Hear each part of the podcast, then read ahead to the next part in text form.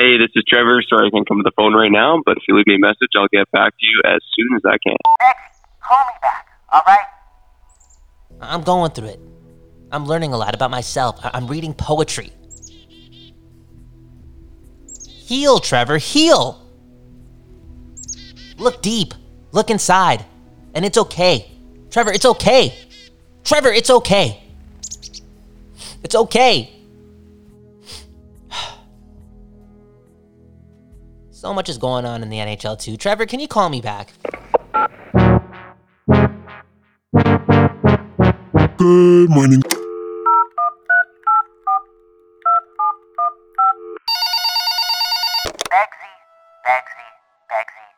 I'm feeling it today. I really am. I'm feeling in tune with myself. I'm so happy to be talking to you on the phone. How are you doing? Oh man, I'm just uh, I'm, I'm feeling emotional, man. I, I feel your emotion coming through the phone right now. Oh, I'm emotional, man. So, a, a couple days ago, my homie's barber gave him a book to give to me. Why? Because I'm Kyle Bowen, okay? I'm the book reader, all right? And the first time he did this, he gave me that that monk book, uh, that monk who sold his Ferrari. And now he's given me another book. I I forgot the title of it. It's not in front of me. I've just been opening up and reading it, and, and it's a poetry book, a book or a type of book that I'm not too familiar with and I also don't really fuck with these books. I just don't really connect with them. Okay, I don't. I don't. It, it is what it is, Trevor. I, I don't connect with poetry. You know, poetry comes in many forms, though, man. It does. It does, and and I'm learning. I'm learning about it because this book in particular is is teaching me a lot. It's about forgiveness and forgiving yourself and, and healing. Okay, and I guess I, I've been through a lot in this thing called life, and I gotta fucking heal. Right? It is what it is. It's also it's also hitting home in the world of love. Okay, and, and Ooh, one spicy. one poem made me think about my brothers. Okay, and, and sometimes I believe that my brothers suck. Okay, my brothers suck. They they suck ass. I've said it many times. They suck ass, some of them, because their expectations for a potential partner are, are so ludicrous, okay? Do you have any friends who have that hit list, that thing, that list again, the list of things a partner must have for them to be a partner? Do you have any homies that that talk like that? Uh, you know what? I I, I can't. I, you know, I, I kind of do, but one of my, my main homie who did actually found a girl. So, uh, yeah, no, no, did, not did, any. did, did you have a list? Did you have a list, or did it just happen? I I don't. I was- don't agree with the list. He wa- he was pretty damn picky with the with the Yeah. girl. He didn't really want a girlfriend. He was very picky, uh, and then ended up finding a good girl. Okay, well, well, listen to this, okay? Because it hits home, okay? This is from, uh, again, a book written by Yung Pueblo. That's his name, okay? And the poem goes like this Real love began when we both stopped expecting and instead focused on giving. Isn't that something right there? And that's the truth. Yeah, That's the truth. that's I, I- nice. I feel as if people go into things like relationships or potential relationships and they expect so much and they're not focused on the giving. And that's the problem. Yeah, you got you got to give love to get love, man. Exactly, exactly, yo, exactly. Now I got this I'm other a one. I'm a lover boy, man. I get that. I got this other one. Okay, listen to this. Put the music down again. All right. I want the love that doesn't break. One that gives me water when I am cons- consumed by fire. One that offers me shelter when I am lost. And one that helps me see that the hero I am looking for is me. Another one, yo. You you have to give. You have to give love so you empower your partner so they can, you know, stand on their two feet stronger than ever before, okay? Real talk. It's it's, it's not about you. It's about he or she. Real talk. And that's uh, right, man. And that's uh, and that's that. Speaking of heroes, speaking of heroes, uh, uh, Kuzmenko, right? That guy's uh, a, Hey, a somewhat of a hero, I guess, sort of. Not really, but it's sounding like he could be. And a couple of things, okay? A couple of things, okay? I've been hearing a lot of uh, uh, reports on Kuzmenko, and a lot of people are alluding to him as the top European player who's not in the NHL yet. Blah blah blah. He just signed with the Canucks. Are, are we not allowed to say that he's Russian because uh, of the war? Like, what's going on? Because I've heard oh, this. come on. You can say that he's Russian. Yeah, yeah. Jesus. I, have heard I've heard it many times. I've heard it many times, and they keep emphasizing the fact that he's European, European, European, which I guess he is. But yeah, the, the whole Russian, Ukraine, and I get it. Uh, Russia's not the most popular place in the world, but I don't think we have to throw that on Kuzmenko's plate. Anywho, he is uh he's here.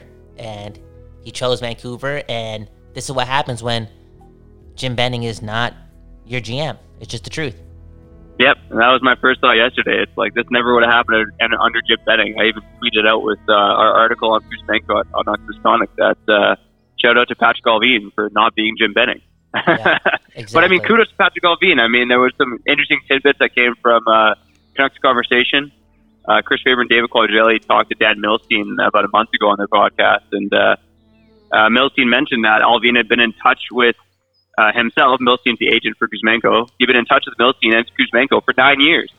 He's been scouting Kuzmenko since he was pre-draft eligible, and it checked in constantly over the years. It's checking checking in constantly over this process, and I think it was interesting when Milstein, after the Kuzmenko signing was announced yesterday, said that there were too many reasons why Kuzmenko chose Vancouver. Ooh, You know, too many. uh, too there were too many, and, and it sounded like again from the reports from Rick Dhaliwal that the the main meeting that solidified this wasn't the meeting in Vancouver. Everyone's talking about Blue Water and Elisa uh, being way better than Joey's, but apparently this is all solidified in Ann Arbor, Michigan, when Bruce Boudreau drove six hours to the meeting and Allvin drove 4.5 hours to the meeting. So Legend. again, you got to give credit to, to Canucks brass. Uh, they obviously impressed. I, I think you know Boudreau being a positive influence on guys like Ovechkin and Podkolzin also helped influence make those decisions. But you look at the Canucks as well, and, and there was a desperate need for another top six piece, especially if a guy like Miller or Best is going out the door. And, and I think this is the next obvious question for you, Kyle. What does this Kuzmenko signing, in your eyes, mean for the outlook of the Canucks offseason? Are they going to offload a guy like Miller at the draft? Uh, is a guy like Boeser going to be on the block? Is a guy like Garland going to be on the block? Or did they try to keep the band together and hope that Kuzmenko is, you know, going to fit in the top six or uh, maybe even the bottom six if they keep everyone around? I mean, there's a lot of different directions the Canucks could go. I've been really on the fence with what they're going to do with JT. Based on what I've heard from Rutherford, uh, my gut has been like they're going to keep him, try to Yeah. re-sign him. But I- don't know, man. I don't know. It just it, it doesn't seem like the most prudent move for this organization, and I do think they get that. So uh, I, I don't really know what's going to happen. I'm curious on your thoughts about uh, where the Canucks go from here after signing Kuzmenko. Yeah, I'm more on that boat too. I think Rutherford and Allvin are going to keep JT Miller, and I think uh, the bigger questions come when you have to talk about Brock Boeser and Conor Garland, and it's one or the other, in my opinion. Now, maybe there's a chance that both stick around because Allvin and Rutherford may not want to just let go of these pieces for nothing. I feel as if they're going to have to get the right deal. And I think a lot of teams do know that the Canucks are in a bit of a, a fucking pickle, right? A fucking pickle. And maybe they'd like to take advantage of that. But I don't, I don't think Allvin and Rutherford would let that happen. Again, there's a small chance that both of them stick around. I think it's super, super important that they get this piece for under a million dollars. Obviously, he has to sign an ELC. It's just, it's just really, really important for a team that has so many, so many bad contracts and has paid so many bad contracts over the years to get something like this done. And it, I know, I know it's early, and I know I shouldn't be saying this, and I know it's maybe the most Vancouver part of this whole explanation right now, but it's really, really important to sign a guy who's potentially really good on a one year deal when I guess I, I know they had to do it, but I think it's really, really, really, really important because let's say the Canucks do falter again next season, they, they have another trade piece. Okay, they really do, and this Yeah. team needs assets. This team needs assets, and it's uh it's the long road back. It really is, and it's it's a win. It's a win for the city of Vancouver. It's win. It's a win for management. It's a win for uh, the belief in uh, again management, and we needed that. We needed that, yo, because there was no belief. There was no belief in a team run by Jim Benning. You think Jim Benning is ordering his head coach to drive six hours, seven hours to make sure he's there for a meeting? I, I'm not saying that. I'm not saying that that's what exactly what happened, but I wouldn't be surprised if Rutherford and Allvin were like, "Yo, Boudreau, we're gonna need you to make this drive. We're gonna," I, I, and he was probably up for it. But uh, demands like that, commands like that, just it felt as if this was a strategic, strategic plan, and, and they executed. And I don't feel as if this would have happened with the old regime. And I, I know I should probably stop comparing the both, but it's uh, it's traumatizing. Okay, I'm traumatized, and and this is uh, this is not surprising that this actually happened, but it feels it feels new. It feels new, and it's not surprising because Rutherford gets shit done. He's a fucking winner. He's a fucking winner. He's a badass. You know, I, I heard I heard something on, on 32 Thoughts. Uh, they talked about how this is the same dude who offer sheeted Sergey Fedorov way back in the day. You know, yeah? So he- holy so- shit, I forgot about that. so, yeah. so he gets he gets stuff done. He he just gets stuff done. Uh, good guy, good guy. Rutherford is uh, on our team, and uh, I'm excited. And the culture is changing a bit in the city. Uh, I know I didn't really answer your question about who they're gonna let go, but I do agree that I, I think you did answer okay. it. You, yeah, I think you did answer. it. You kind of said that JT, you think JT's sticking around, Yeah. and you're not quite sure about Garland and Boeser. But you know, uh, there's no guarantee that Kuzmenko's a top six piece. There's no Yeah. guarantee that he's even an NHLer. But I think based on the track record, I, and you know, I, I do like uh, from the scouting reports that he tends to try to get to the dirty areas in the offensive zone. He doesn't really shy away from contact. He's not like a physical bruiser or anything like that, but he seems a bit like uh, Nils Hoglander in that sense. Like he, he has good puck skills. He's looking for the pass first, and he's always looking for the high danger play in the offensive zone. So uh, I think he's going to fit in well with this team. Uh, obviously, whether they keep Miller or not, he should have a couple of good centers to play with. And you just hope he earns that spot and takes care of that role. And, and another thing too is that the Canucks do desperately need some help on that second power play unit. Uh, the second power play unit last year was a joke. I'm hoping with Kuzmenko, maybe Jack Rathbone coming up, that uh, they're going to be more Trevor's lethal in that excited. second unit. Trevor's excited. Trevor's Let's fucking go. excited. Trevor's Let's fucking excited, yo. Let's, yo, but that, that's the thing, Trevor. That's the thing, Trevor. This is what we fucking deserve. This is what the West Coast deserves. Some good news, some great news, and us actually winning at something. And us winning at a player sweepstake is fucking big news because it shows that this city can once again be desirable if you're a hockey player. And it wasn't that way when Jim Benning was here. Unless, unless Jim Benning was the guy writing the checkbook. Then it became desirable, okay? Any, anyone wanted to come here, okay? Real talk. But this didn't align with just the money thing. Again, it was an ELC. We really couldn't talk about money when it came to why the steal happened. It was just more of a, a fit and also the sell job that happened. You could talk about Blue Water, you could talk about Elisa, you could talk about all those things. You could talk about how I actually want to touch on this. You can talk about how those restaurants are not Joey's and West Edmonton Mall. I, I I'm not surprised that that's what the Oilers did to lure or try to lure Kuzmenko in there. It's really all they have, but it's uh, it's funny. It's funny. You know, you know what they should have done? They should have taken Kuzmenko to Donairland. They should have done Ooh, that. I was thinking, I was thinking uh, Hooters in West Edmonton Mall. I've been there. I've been there. Hooters is overrated, yo. Overrated. Yeah, it is. I think I've been to. I was into a Hooters in like Oregon years and years ago, but I think that's maybe like the one and only time I was ever at a Hooters. Yeah. I'm talking about their food. It just, it's just the bar food. It's just what? I can't even speak English. Hooters? Is that why I can't? Hooters. yeah, yo. Just taking a trip to Hooters. oh man, straight up trip to Hooters. Uh, John Tortorella, coach of the Philadelphia Flyers. You you want to talk about this? Um, I I listened to. Uh, I think he was on the Jeff Marek show, and I listened to some of Yeah. the things he was saying, and I'm just like, how the fuck is this happening? You know, how the fuck is this guy still getting jobs as a head coach? He seems so old school, and I get that it could work, but I don't see it being a long term fit. I feel, I see it somewhat being a bit desperate. A bit It- oh, desperate. oh, it's completely desperate. 'cause I- Fle- I 'cause think- Fletcher wants an immediate fix, and I think that yeah, I think Tortorella can go in there and kind of get people to play their best and work really hard. But I think the way he does it doesn't really last long, and you need that. You need that. You need the uh, the culture, the movement, or the mantras to last long in a dressing room. And I don't feel like you can get that with John Tortorella. I don't know, man. I just got to give Tortorella a quick shout out to be honest, because uh, again, after after his uh, tenure with the Canucks, I, thought he was done. I thought he was never going to coach in the NHL again. And what does he do? He goes to Columbus, Ohio, and uh, you know he he actually coaches a pretty mediocre team in the playoffs. He boots the Lightning. There was some he he caught lightning in a bottle for a bit there in Columbus.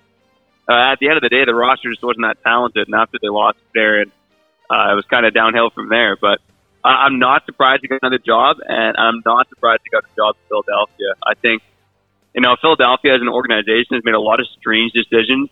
Uh, I think most notably recently was trading for Rasmus Ristolainen and then signing him to that massive contract. It's a desperate team that's going to be spinning their wheels for a long time.